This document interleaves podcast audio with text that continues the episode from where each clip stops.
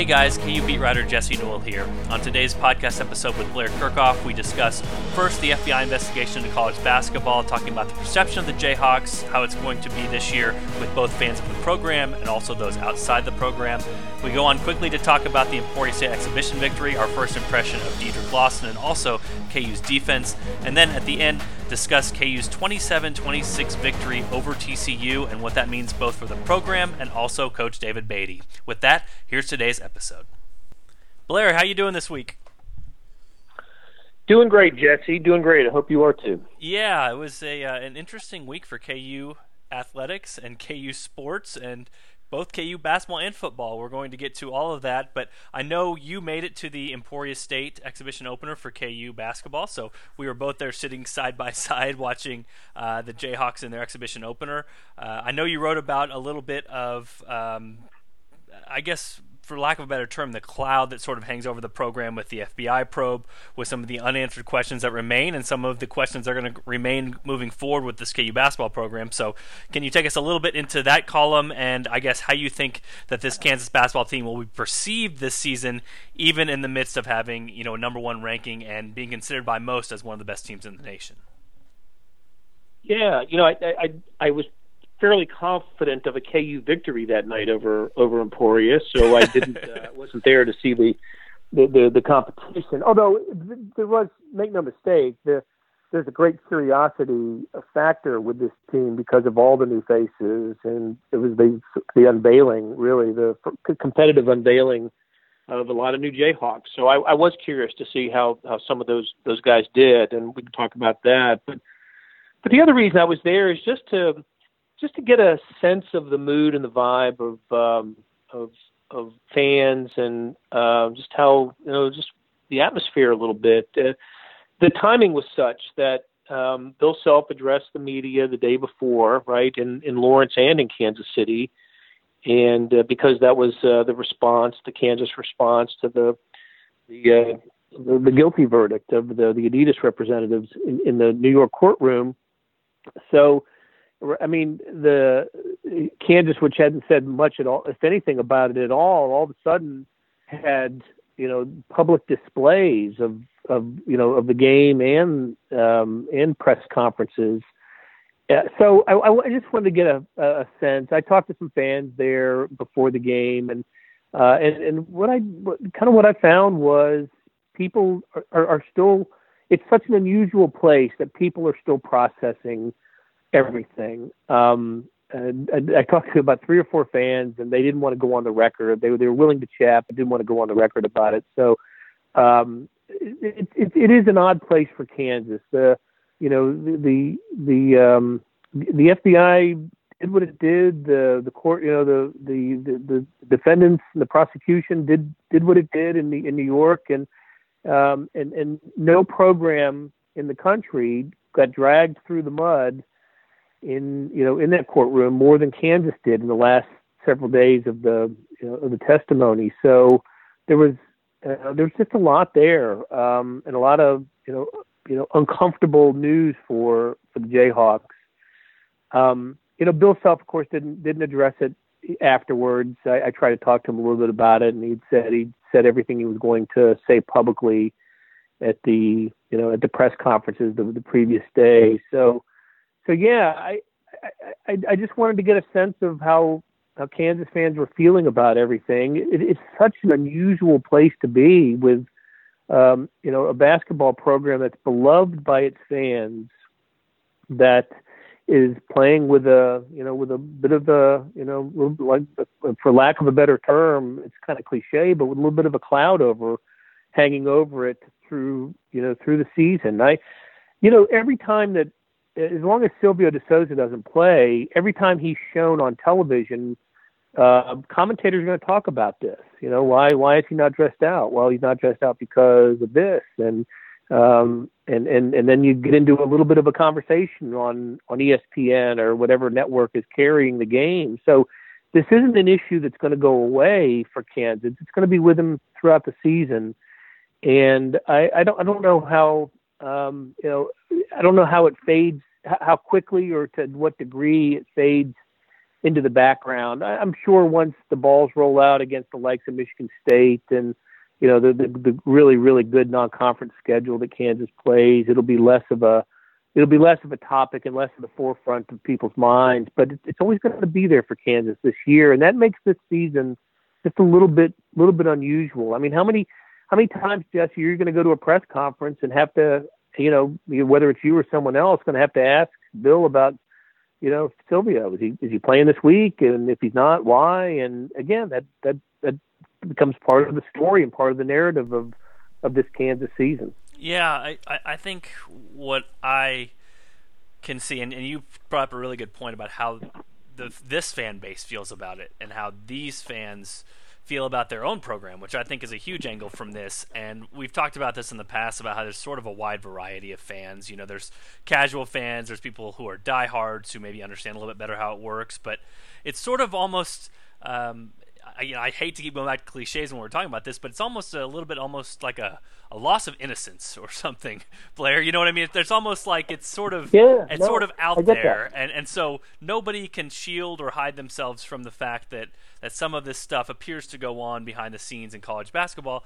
But when I'm speaking about, you know, your topic, which is KU fans, I think what's going to come out very clear very soon is how other fans feel about it. And when KU goes to road environments, and when there are signs, and when there are chants, and when there are accusations of cheating, all those sorts of things, because, you know, you hear this. I mean, people and teams get reputations like this in sports. You know, you hear about the Patriots.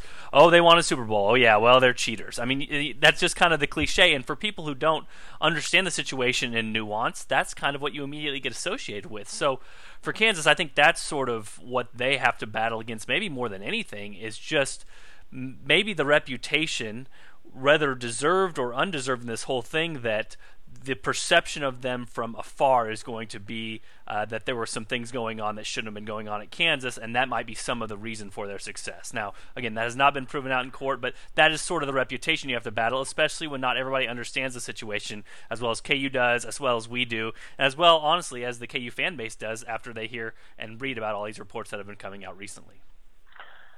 That's a good point, and it makes, I don't get the sense, having covered college sports for a long time, that Kansas basketball is viewed nationally as a, it's not Duke. Duke is looked at, you know, the spoiled, entitled, you know, program that, you know, with Mike Krzyzewski and Kentucky. How, you know, how do they get all those one and dones? Wink, wink, wink, you know, and how is Calipari getting it done?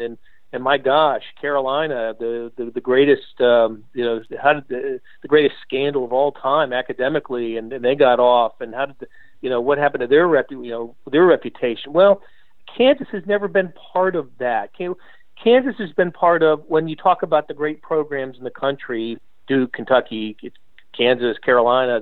That's basically the extent of Kansas's association with, you know, with the national perception of college basketball. Now, within the Big 12, it's a little different. You know, I think the Big 12 programs are a little wary of, you know, of KU winning it year after year and getting all the players and cutting down the nets every year. So it's maybe a little different within the footprint. But nationally, I just don't get that. At least I haven't. I could be totally wrong, but I just don't. Nobody looks at Kansas the way they do other programs. You know, in sort of a little bit of a jaundiced eye, but now I don't know. I mean, it's, you know, the testimony's out there, and while Kansas may not get in a lick of trouble over this, I mean, the NCAA could, you know, once the NCAA gets involved, Kansas could absolutely not get in any trouble over any of this. You can infer, or the conversations that were read in court, and some that weren't read in court but shared with reporters that made their way into the public realm, can be explained away and can be done so, you know, with all, you know, all fairness, could be explained away. And yet I think there's, you know, people will look at Kansas, at least for now, in the moment, a little differently. I definitely think that, and that's sort of what KU will have to face. But obviously we've had lots of coverage on the Adidas trial. If anybody needs it, KanSay.com is there.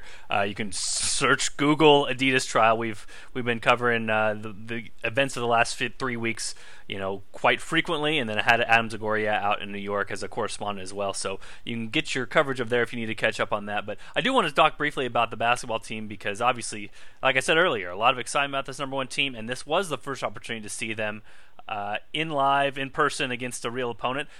First off, I thought Emporia State looked pretty good for a team that is going through a coaching transition, and I've seen too often those games, if a team gets down early, a D2 team gets down early at Downfield House, those turn into 110-45, and that's not what happened in this game. Emporia State fought back, so maybe a good season under Craig Doty in his first year. But for Kansas, the thing that immediately stood out is Dedric Lawson, and I voted him first-team All-American on my AP ballot, and I'm not regretting that after one meaningless exhibition game, because him going for 31 points and 15 rebounds, having a bunch of assists, and generally looking awesome. I guess what was your first impression of seeing Dedric out there on the court? Yeah, no, he was really, really good, you know, against a Division II opponent, but a well-coached Division II opponent. I agree. I think Doty, he's won championships in 2 other stops. I suspect he'll have a nice run at Emporia State. But the way I looked at Lawson, and this was my first time, I saw a couple of his games at Memphis, but against lesser competition there too. But I think he's going to be something of a Kansas-like player, in that he's going to have an outstanding season at Kansas, and he'll probably be an NBA player, but not a starter, he just seems like a really, really good college basketball player. He's got the smarts, and he used his body really well. Was always, seemed to be around the ball. Rebounded at 31 and 15. 15 rebounds from him when you got Azubuike on the floor. That was pretty impressive. He was getting rebounds away from his teammates. So I think he's, every bit the preseason accolades that went his way were deserved, and I'll be really curious to see him in against the better competition that's starting up here really soon.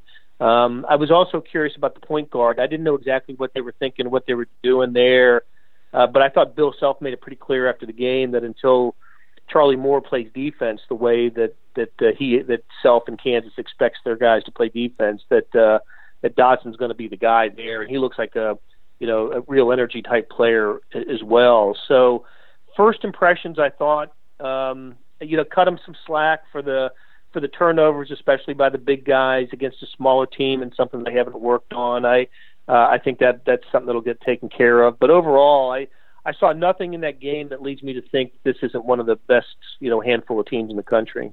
Yeah, with Dedric, I think if you're a KU fan looking at it from that perspective, what probably makes you more enthusiastic or sure about him is that this has happened in the past. I mean, this is not a type of player that Bill Self has gotten and it just doesn't work out. You know what I mean? This is the type of player Bill Self gets, yeah, and it works out great. I mean, you're talking Marcus Morris and the best of Marcus Morris his junior year in 2010, 2011. You're talking about Perry Ellis, a 4-year guy, a guy who will have his name up in the rafters before it's all said and done. I mean, this type of stretch for, not a great, and Marcus Morris is showing some signs in the NBA, but again, not your guy that's going to go top 5 in the draft, super duper athletic player. I mean, that's exactly what Dedric Lawson is. So I think you see some things there. A couple other things. You mentioned the turnovers.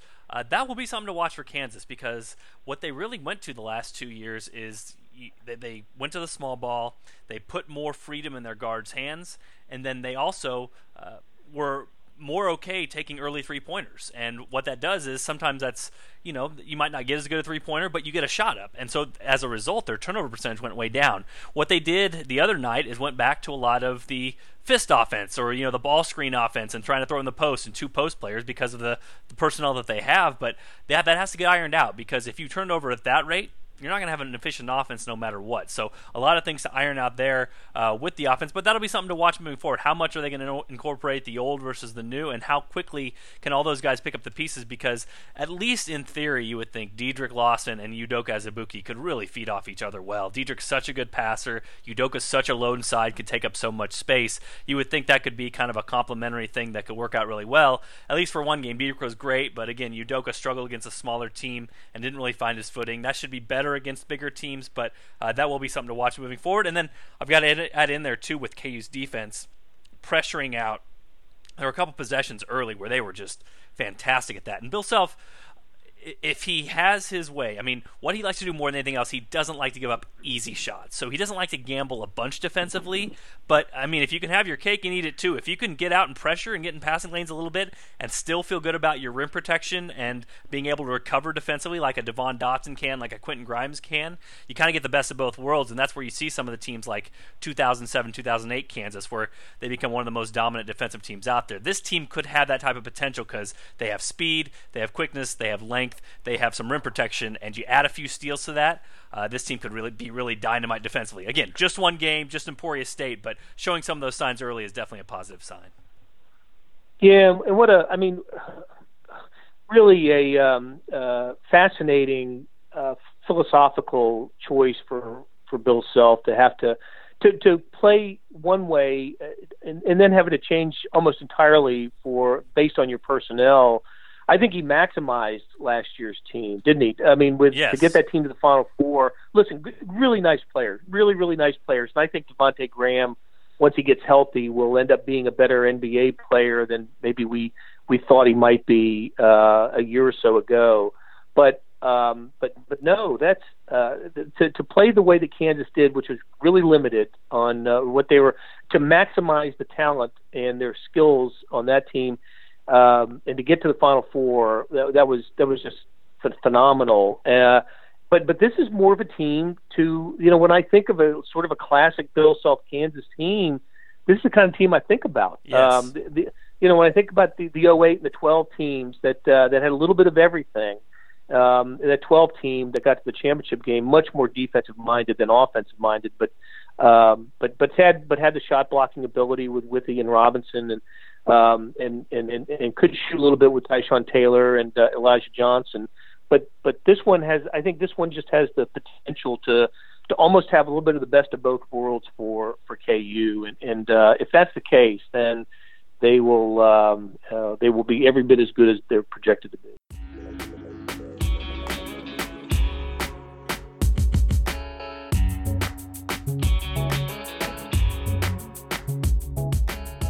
Hey, it's Blair Kirkhoff, and if you're listening to this, you love Kansas City sports, whether it's the Chiefs, Royals, Sporting, Mizzou, KU, or K-State.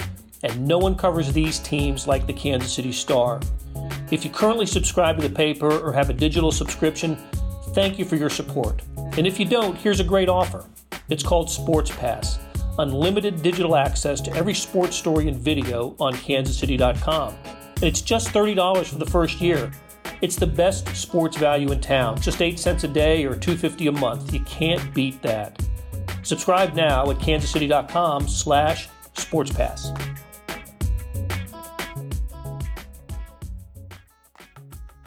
It's fascinating, too, hearing Bill Self this year, because in years past, I agree with you, Blair, that this is what he would want. A wealth of big men. You can sub them in. You can throw it inside. You can get easy baskets. And then he played kind of the small ball way the last couple years and was blessed with Devontae Graham and Svi Mykhailiuk, who could hit threes and also deep threes, which kind of stretches the defense.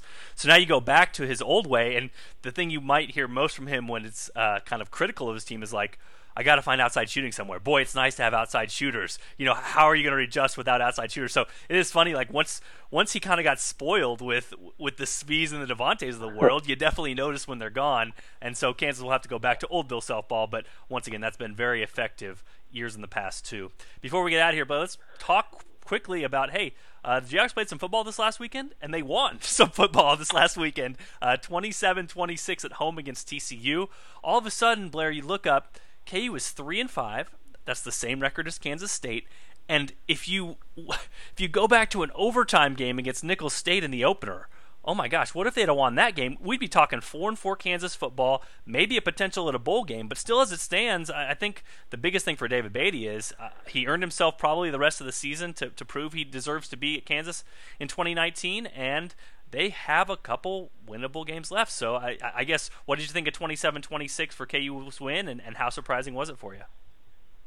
Well, let me before we put the perspective on that game, I want to drill down and ask you to repeat the stat that I saw you post on Twitter about yards per play in this game. That was phenomenal to me. That I forgot what the total yards were and the yards per play, but it was lopsided in a way that it has been in so many Kansas games previously.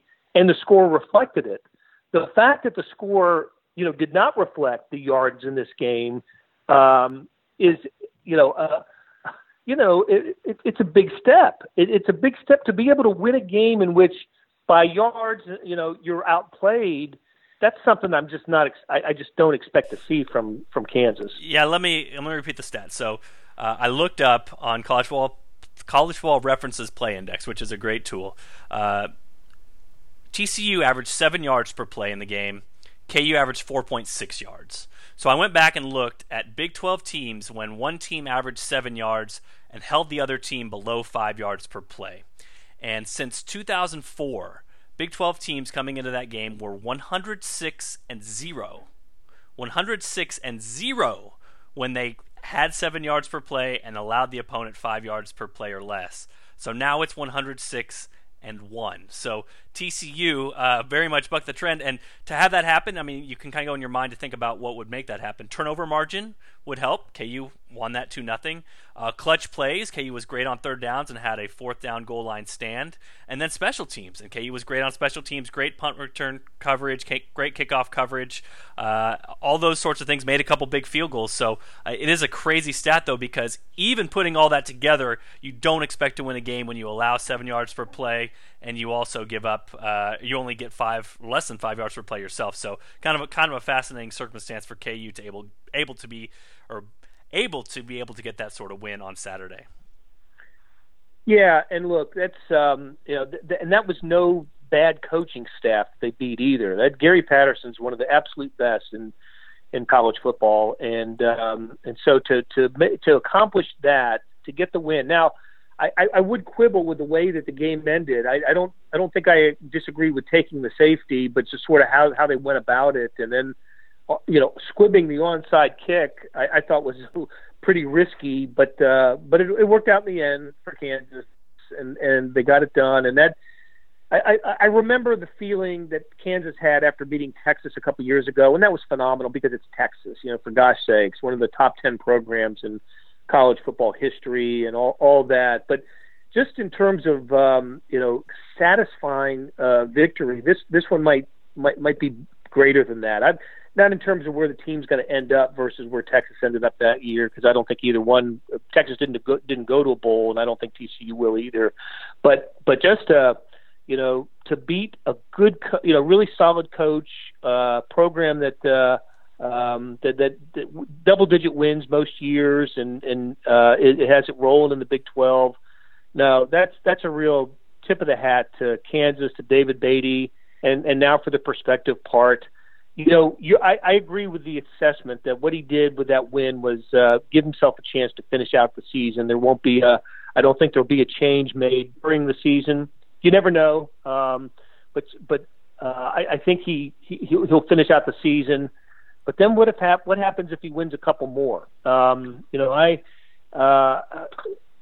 don't know. We said in the preseason that anything short of a bowl, eligibility would we see a change, and I would have gone as far as anything less than 5 wins or so, but I guess it's possible now, and you make a change as athletic director so you can change the football coach and bring in his own guy, but what if his own guy's the best candidate by the end of the season? I don't know. We'll someday all of college football will be keeping an eye on how Kansas finishes out this season. Yeah, it'll be fascinating, and You are what your record says you are. And so KU's kind of been on the bad side of that before where they've lost close games. And right now, KU's 3-5. Now, if you look at some of the underlying numbers, they're not that impressive. And if you look at how Rutgers and Central Michigan turned out this year, they're not that impressive either. And then we just spoke about how KU's win against TCU kind of goes against all conventional wisdom. But the bottom line is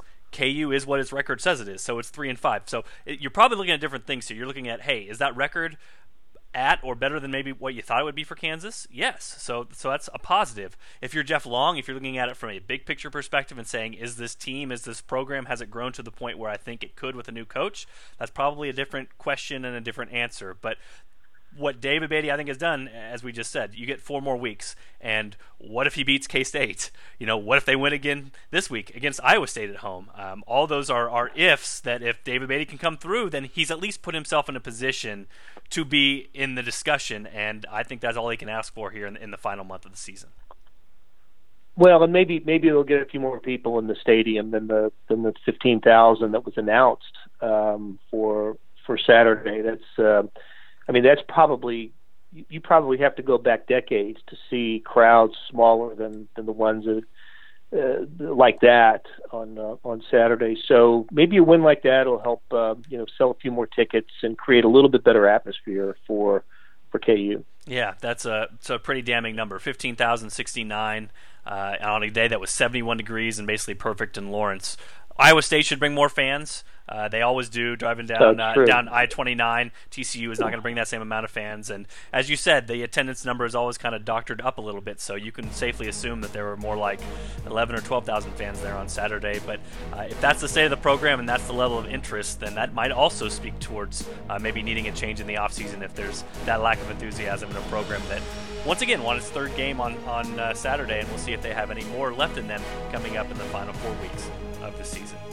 We're going to wrap up the Sports Beat KC podcast there. For Blair, this is Jesse. Thanks for checking out, and be sure to tune in for another episode next week.